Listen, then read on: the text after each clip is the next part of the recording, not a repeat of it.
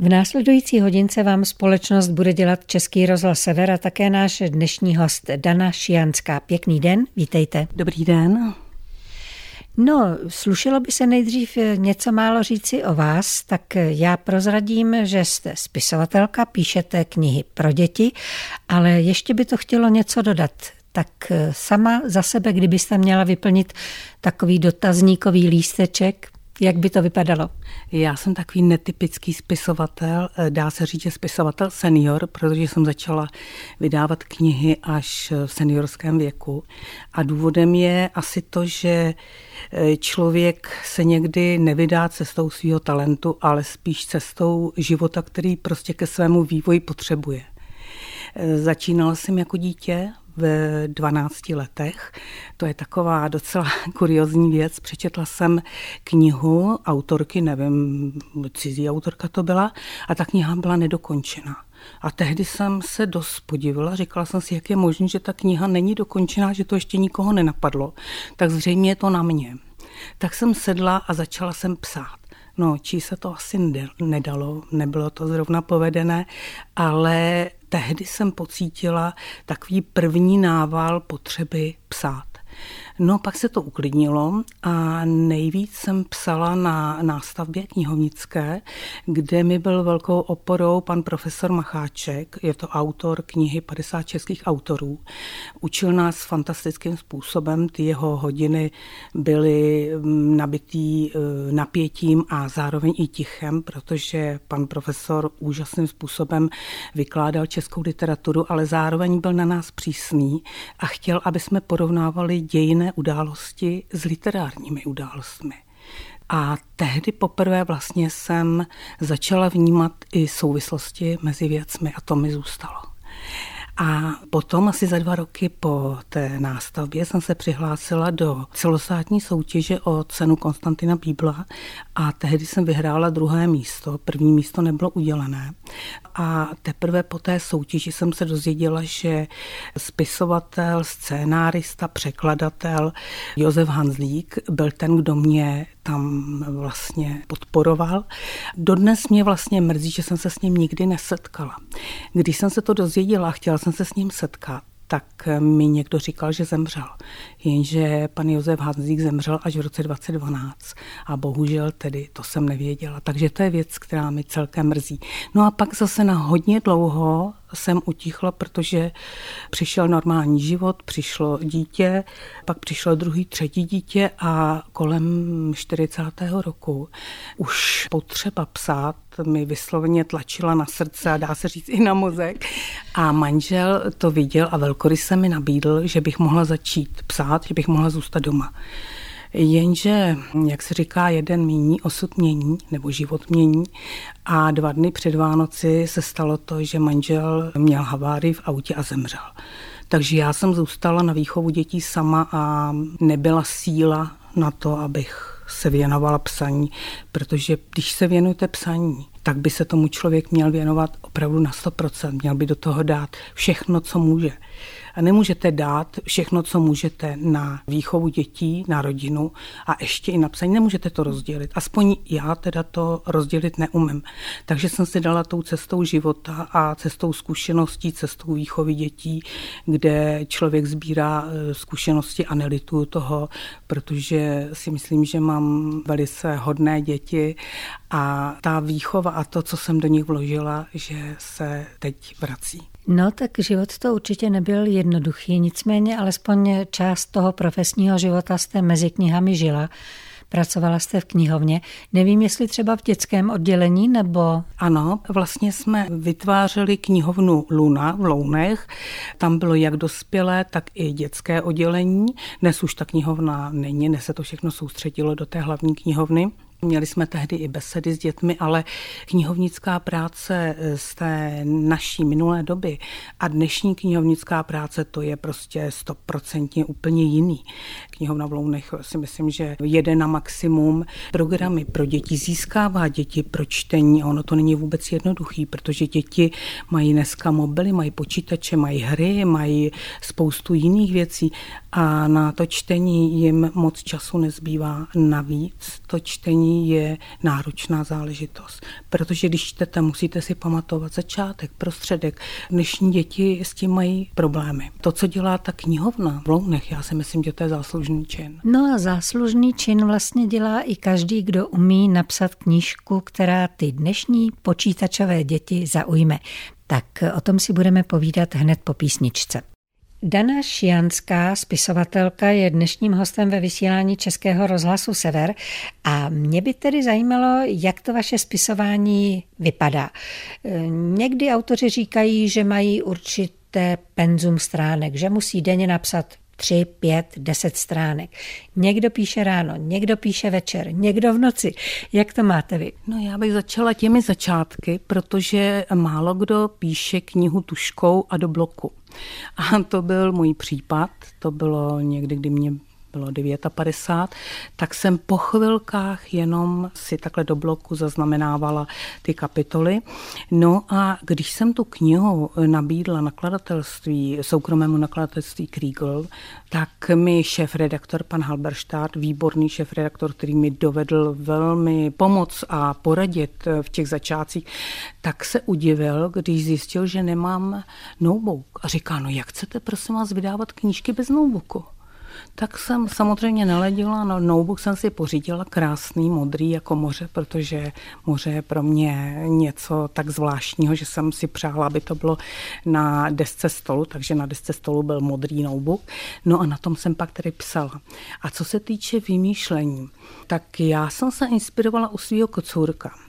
Můj kocourek Bumíšek, já mám dvě kočičky a jednoho kocourka a ten kocourek to je takový černý peršánek.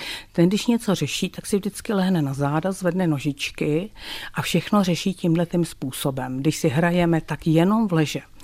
No a já, když vymýšlím, tak to dělám tím způsobem, že si večer lehnu do postele, přikryju se, zavřu oči a vymýšlím. A můžu vám říct, že to mi jde nejlíp. Opravdu každou kapitolu, která mi dělala problémy, jsem vymyslela, dá se říct, že v posteli a večer před usínáním. Jestli je to tím, že se napojujeme na tu energii, která proudí z hůry, anebo je to tím, že se mozek sklidňuje a jede na jiný frekvenci. Prostě mi to v té chvíli jde nejlépe. No, říká se, že nejlepší nápady přicházejí právě s tím prvním spánkem. Na druhou stranu je tu velké riziko, že do rána z toho nebude nic. Ano, to se mi stalo několikrát ze začátku, kdy jsem si řekla, vynikající nápad, ráno si ho napíšu, ráno už jsem nevěděla vůbec nic. Prostě to zapomenete. Takže od té doby vždycky vstanu, rozsvítím, napíšu si to a lehnu si. To je jediný způsob, jak na to nezapomenout. Jak vlastně dostáváte ty nápady? Víte zhruba celý příběh nebo se vám objeví nějaká postava, ke které pak ty příběhy, ty osudy vlastně domýšlíte? Někdy říkají autoři, že ty postavy si jednají za chviličku, jak sami chtějí, že autor už pak jenom zaznamenává. To je pravda. Námět první knihy mi z ničeho nic přišel do hlavy. Od té doby se mi to už nestalo. Prostě najednou mi to spadlo do hlavy. Takže jsem sedla a tam jsem znala úplně celý příběh od začátku do konce, jak bude vypadat. Samozřejmě se to lišilo v kapitolách, kdy jsem vymýšlela ty podrobnosti. Co se týče další knihy, to je kniha Tonička a Pirát jedno oko, tak nápad mi přišel ve chvíli, kdy si mi stěžovala známá, že učitelka jejího syna se chová nevhodně k jejímu synovi, protože on byl silnější, měl trošku problémy s rychlostí a paní učitelka nebyla dostatečně citlivá. A syn musel úplně změnit školu a pak se mu začalo dařit. Tak jsem si říkala, byť teda dneska už většina učitelek jsou opravdu na vyšší úrovni a ta výuka je úplně jiná, tak eh, napíšu knížku, kde ukážu takovou tu druhou stranu tohoto zaměstnání. Nadělala jsem si tím spoustu zloby, protože některé paní učitelky se kvůli tomu na mě zlobí, ale jednou na besedě přišla za mnou mladá učitelka a řekla mi, paní Šijanská, já když jsem si přečetla tuhle tu knížku, tak jsem si uvědomila, že já jsem v podstatě něco podobného jako ta učitelka Tonička. A mělo to na mě takový vliv, že jsem se začala měnit. Tak to mě udělalo obrovskou radost. Protože i kdyby ta kniha změnila jednoho člověka nebo něco by v něm přetvořila, tak to je účel vlastně psaní knih. No já myslím, že je vhodná chvilka k tomu, abychom si také dali ukázku z té vaší tvorby. Nebude to z knihy Tonička a Pirát jedno oko, ale bude to z knihy Zakázané prázdniny. Od Salaše do údolí vedla cesta lemovaná hustými křovinami a lesem. Dole, na jejím konci téměř odříznutá od světa, se krčila malá vesnička. Vedla k ní jen tahle cesta a z druhé strany silnice. Ale byl tu maličký obchod, kam chodili nakupovat i lidé z okolních samot. Už jsem se několikrát nabízel, že půjdu nakoupit, ale odpověď byla vždycky zamítavá – Ovčák i doktor se o mě po té drsné zkušenosti s medvědy báli. Dnes to vypadalo, že ovčáka obavy přešly, i když nepatrné semínko strachu jsem v jeho slovech přece jen postřehl. Kladl mi na srdce. Drž se cesty, nikam z ní nescházej, ne, že polezeš do houští, jen aby s medvědům vlítl do náruče. K obchodu půjdeš tak hodinku, zpátky s nákupem ti to potrvá díl. Nadiktoval mi seznam a dostal jsem na to starý režný batoh a ještě dvě tašky. Byla to změna. Těšil jsem se na výlet do neznámé horské oblasti. Ale první dojem byl strašidelný. Houští, stromy a zas jenom houští. Paprsky slunce sem vůbec nepronikly. Nálada tu byla pochmurná a navíc na stromech byly vidět stopy medvědích drápů. Ovládla mě úzkost, ale naštěstí už jsem se blížil k vesničce. Taky obchod jsem našel hned, jenže byl zavřený. A na dveřích vysela cedule s nápisem Dnes prodej od 12 hodin. To znamenalo ještě dvě hodiny čekat. Vracet se hodinu na salaš nemělo smysl a tak jsem se rozhodl, že čas využiju líp. Proskoumám to údolíčko. Vesničku jsem prošel za pár minut a dál už byly jen louky, které se táhly do kopců. To, co jsem uviděl po chvíli chůze, mi vyrazilo dech. Na rozlehlém území se k modré obloze vzpínaly desítky horských obrů. Majestátně, jeden vedle druhého, vzhlíželi k nebi. Sedl jsem si, abych si odpočinul a pořádně si ten podivuhodný kraj prohlédl. Mé oči se od krajiny dlouho nemohly odtrhnout. Tak zvláštní přírodu jsem neviděl ani ve filmu, jako bych byl v jiném světě. Ale najednou okouzlení začalo mizet a srdce mi sevřel stesk a z něj se klubalo jedno velké přání. Kéž by tu se mnou mohli být táta s mámou. Společně bychom se dívali a společně prožívali tuhle výjimečnou krásu. Od včerejšího večera na ně pořád myslím. Mám strach, že už je neuvidím. Doktor přece taky přišel o svou rodinu z nenadání. Co když se to samé přihodí mně? Před útěkem do hor jsem na ně měl pořádný vztek. Vadilo mi, že rodiče vidí jen svou práci a mě odsunuli na okraj. Teď vztek zmizel. Bojím se o ně. Večer doktorovi a ovčákovi všechno povím. Budou zklamaní, ale říct to musím.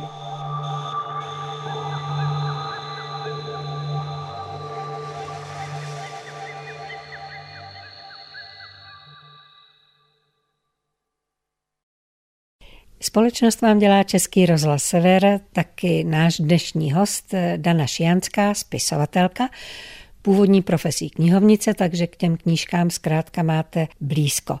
Probrali jsme trošku tu vaši prvotinu, zakázané prázdniny, dali jsme si i ukázku.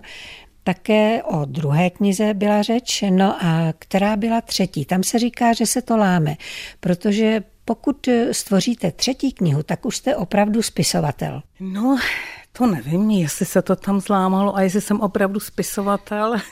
no prostě napsala jsem pár knížek, ale eh, myslím si, že spisovatelství je věc vývoje a co se týče té třetí knihy, tam námět jsem získala při poslouchání televize, tehdy tam šel příběh těžce nemocného chlapce. Ten chlapec měl v očích tolika hrůzy a takového strachu z té nemoci, že jsem se ve chvíli rozhodla, že napíšu knihu, která bude o tom, jak přemoc strach, jak získat odvahu, převahu nad tou nemocí. Je to příběh těžce nemocného chlapce, 12-letého fotbalisty, který ničemu nevěří a desetileté dívenky, která přišla z určitého nedefinovaného světa mimo tuto zemi a která má úplně jiný vztah ke všemu, je optimistická, na všechno se dívá z té pozitivní stránky a střed těchto dvou světů je v podstatě obsah té knížky. Dobrodružství začíná pod hvězdami. Je to kniha velice hezky ilustrovaná paní Barbarou Kiškovou. K ilustracím bych ještě chtěla říct, že jsem měla velké štěstí na ilustrátory. Jak u té první knihy, knihu Zakázané prázdniny, neilustroval profík, ilustrovala to paní Beberová ale ilustrovala ji moc hezky. A druhou knihu a tu čtvrtou knihu mi ilustroval pan Václav Šlajch. A to je člověk, který se narodil v Lounech. Dneska pracuje na vysoké škole ilustrací a designů v Plzni jako profesor a je to ilustrátor, o kterém moc není slyšet, přestože získal už obrovské množství, myslím, že asi 25 už eh, ocenění z celého světa. A dokonce za tu moji knihu Kledba prince Fabrice za ilustrace k té knize získal ocenění ve Slovensku. Má ocenění i z Japonska, prostě z celého světa. On je odborník i na komiksy, ale jinak jeho ilustrace jsou prostě zvláštní a takové, které vás inspirují, že se do nich v podstatě jakoby ponoříte a prožíváte s tou ilustrací i ten příběh. Ilustrace do knih pro děti určitě patří, protože pomůžete fantazii a ilustraci v rozhlasovém vysílání, no, to si zatím moc představit neumím, i když webové stránky máme, tam by to šlo, ale ukázku z knihy Kledba prince Fabrise, tu si můžeme dát. Zatímco Fabris přemáhal vztek, že ho zbrojnož Havran potupně drží za krkem, jeho kamarádka Kaja se hbitě otočila a zakousla se černokabátníkovi do ruky. Ten vykřikl bolestí a pustil oba úlovky ze sevření. Kaja i Fabris vyrazili kupředu jako divocí koně. Když Fabris zjistil, že Havrana se třásli, udýchaně se zastavil. Kajo, jemu nejde o tebe. Chce dostat mě. Odlákám ho a až bude daleko odtud, ztratím se mu z očí, plánoval Fabris. Kaja ale přišla s lepším nápadem. Ukážu ti cestu přes bažinu a on bude přesvědčený, že se v bažině utopil a přestane tě hledat. A Kaja se hned rozběhla k nedalekému obzoru, který z dálky vypadal zarostle a nepřístupně. Fabris ji následoval a doběhli až k bažině. Vidíš? ptala se Kaja. Tady bažina začíná. Ty ji obejdeš kolem stromů až k místu, kde roste vysoká tráva. Tu rozhrneš a hned uvidíš úzkou pěšinku a tou dojdeš na druhou stranu. Na konci bažiny je hluboký les a povídá se, že ho ovládají strašidelné mocnosti. Ale já vím, že v něm vládne jedna zvláštní bytost a té se bát nemusíš. Fabris by Kaju nejradši objal, ale nenašel odvahu a navíc k ním v tu chvíli dolehl dupot pro následovatele. Dívka rychle jako lasička proběhla podél bažiny a zmizela z dohledu. V tu chvíli doběhl zbrojnož Havran a vrhl se směrem k Fabrisovi. Ten nečekal a proběhl kolem stromů a zmizel ve vysoké trávě. Zbrojnož znejistil, ale spozoroval pohyb trávy. A, teď už mi to princátko neuteče, pomyslel si a bezhlavě vyrazil. Stačil udělat jen tři kroky. Bahno mu objalo nohy a stahovalo ho dolů. Zoufale volal o pomoc a Fabrice se zastavil. Rozum mu radil, aby šel dál. ale srdce mělo jiný názor a pobízelo ho, aby nešťastníkovi pomohl. Fabris rychle ulomil dlouhou větev a napřáhl je k muži. Ten se jí okamžitě chopil a snažil se posunout k pevné zemi. Byl to náročný zápas i pro Fabrise, který měl co dělat, aby větev udržel. Nakonec se zbědovaný zbrojnož Havran z bahna vydrápal. Namáhavý zápas o život ho tak vyčerpal, že padl do trávy jako zralá hruška. Fabris na nic víc nečekal. Vrátil se na stezku a když přešel bažinu, popadl velký kámen a hodil ho do bahna. Přitom zakřičel Pomoc! Pomoc! Vysílený muž ho slyšel, ale byl tak zesláblý, že zůstal bezmocně ležet. Když volání o pomoc ustalo, s lítostí na chlapce pomyslel. Hm, přestože jsem ho pronásledoval, pomohl mi a sám nakonec skončil pod hladinou. Hm, ubohý chlapec. Král Rami o něm říká, že je to vrah jeho syna. Tomu já už nevěřím. No, to ale králi říct nemůžu. Tak jen povím, že jsem Fabrise pronásledoval až k bažině a on tam utonul.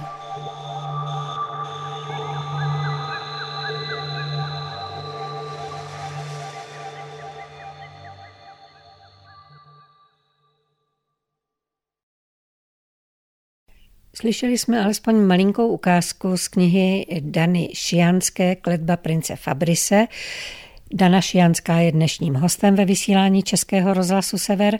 No a já se musím zeptat na to, kdo je vaším čtenářem, teď nevím, jestli číslo jedna nebo číslo nula. Komu dáváte ty knihy přečíst jako prvnímu? Nebo není takový nikdo, spoleháte jenom na nakladatele? To je moc hezká otázka. Můj první čtenář je moje dcera. A když jsme jednou byli na besedě a ona na té besedě byla se mnou, tak tam všem vyzradila na mě, že je nejubožejší čtenář na celém světě, co se týče mých knížek, protože když jiný čtenář si veme tu knihu, která už je vydaná a chce znát další kapitolu, tak otočí listem. Když to ona si někdy musí počkat až tři týdny, než to napíšu.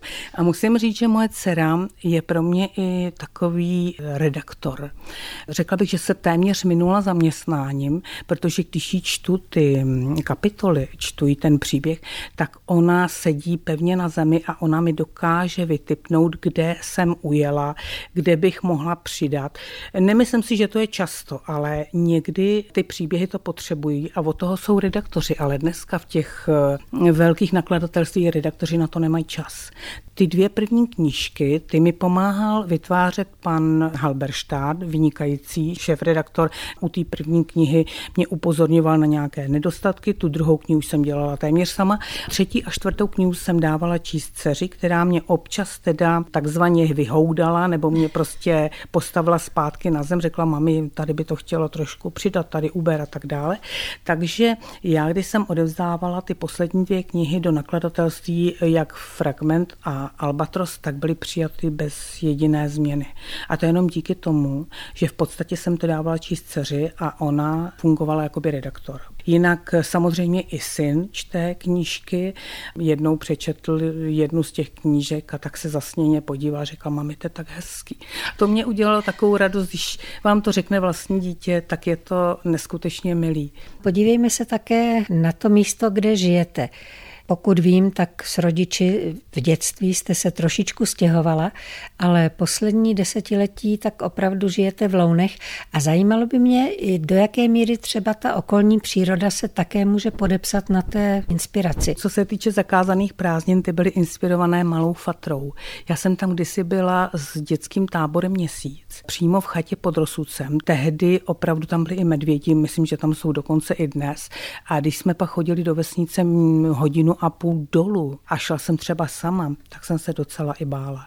Takže ta kniha je inspirovaná malou fatrou, ale jinak všechny knihy, tak eh, nejsou to louny, ale je to klášterec. Já jsem vyrostla do devíti let v klášterci, je to moje milované, nejzamilovanější místo na celém světě a já se tam strašně ráda vracím. Dneska klášterec je nádherný město, hlavně ten starý klášterec. A vlastně to je základ mého tvoření, klášterec. A samozřejmě i ta rodina, protože já jsem měla velice, bych řekla, přísnou výchovu, protože moje maminka byla francouzská a její vzdělání bylo v klášteře, kde se vzdělávala, takže měla úplně jiný parametry na výchovu, ale byla tam zároveň i láska, jak od maminky, tak od tatínka a to si myslím, že je důležitý pro výchovu každého člověka, aby tom základu byla ta láska. A pak už se můžete odpíchnout a můžete zkusit cokoliv hezkýho dělat.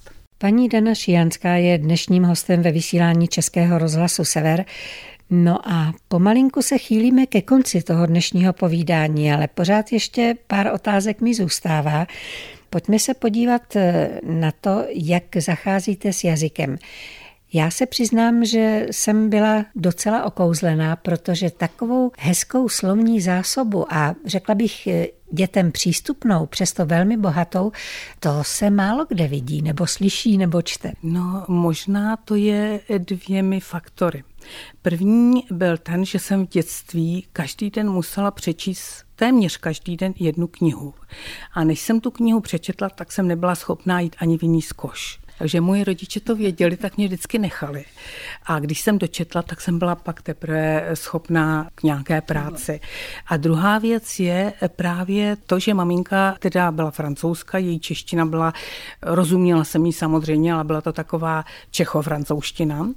Maminka mi sice francouzštinu nepřidala, protože se s tatínkem domlouvali německy a na mě teda ani na mýho bratra nemluvila francouzsky, takže francouzštinu jsem nedostala. Dostala jsem takový takový zvláštní jazyk, kde byly jak ty francouzský, byť je to neznám nebo neumím perfektně francouzsky, tak zároveň i ta čeština.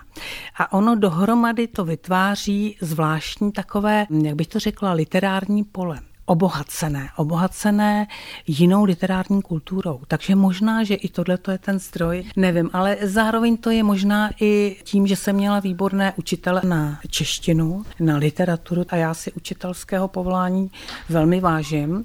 Takže možná i tohle je ten zdroj. Dnešním hostem ve vysílání Českého rozhlasu Sever byla a chviličku ještě bude Dana Šianská, autorka několika knih pro děti. No a pojďme se podívat také na to, jaký význam vlastně knížka pro děti má. No, vemu to podle sebe. Já jsem vyrostla na knížkách a nejenom na knížkách, samozřejmě rodiče mi předali svůj hodnotový systém, ale nemluvilo se o tom. Tehdy se zbytečně s dětma nevedly nějaký hovory. Tam jsem si jenom všímala toho, jak se rodiče chovají, ale ten hodnotový systém jsem si vzala hlavně z knížek. Já mám asi pět knížek, které jsou pro mě strašně důležité. První knížka je to Babička od Boženy Němcové, nesmírně laskavý příběh. A pak je to kniha, možná se teď někdo bude smát, ale pro mě hrozně důležitá Marie Lord od Frances Burnetový. Kniha velikého, hlubokého lidského srdce. Prostě tam je příběh laskavého chlapce a dědy, který byl tvrdý. A to překonání té tvrdosti. Byť už dneska se ta knížka nenosí, tak já si myslím, že ona přijde ještě jednou možná do mody. Ale je to kniha o hlubokém lidském sdílení, o hluboké lidské proměně.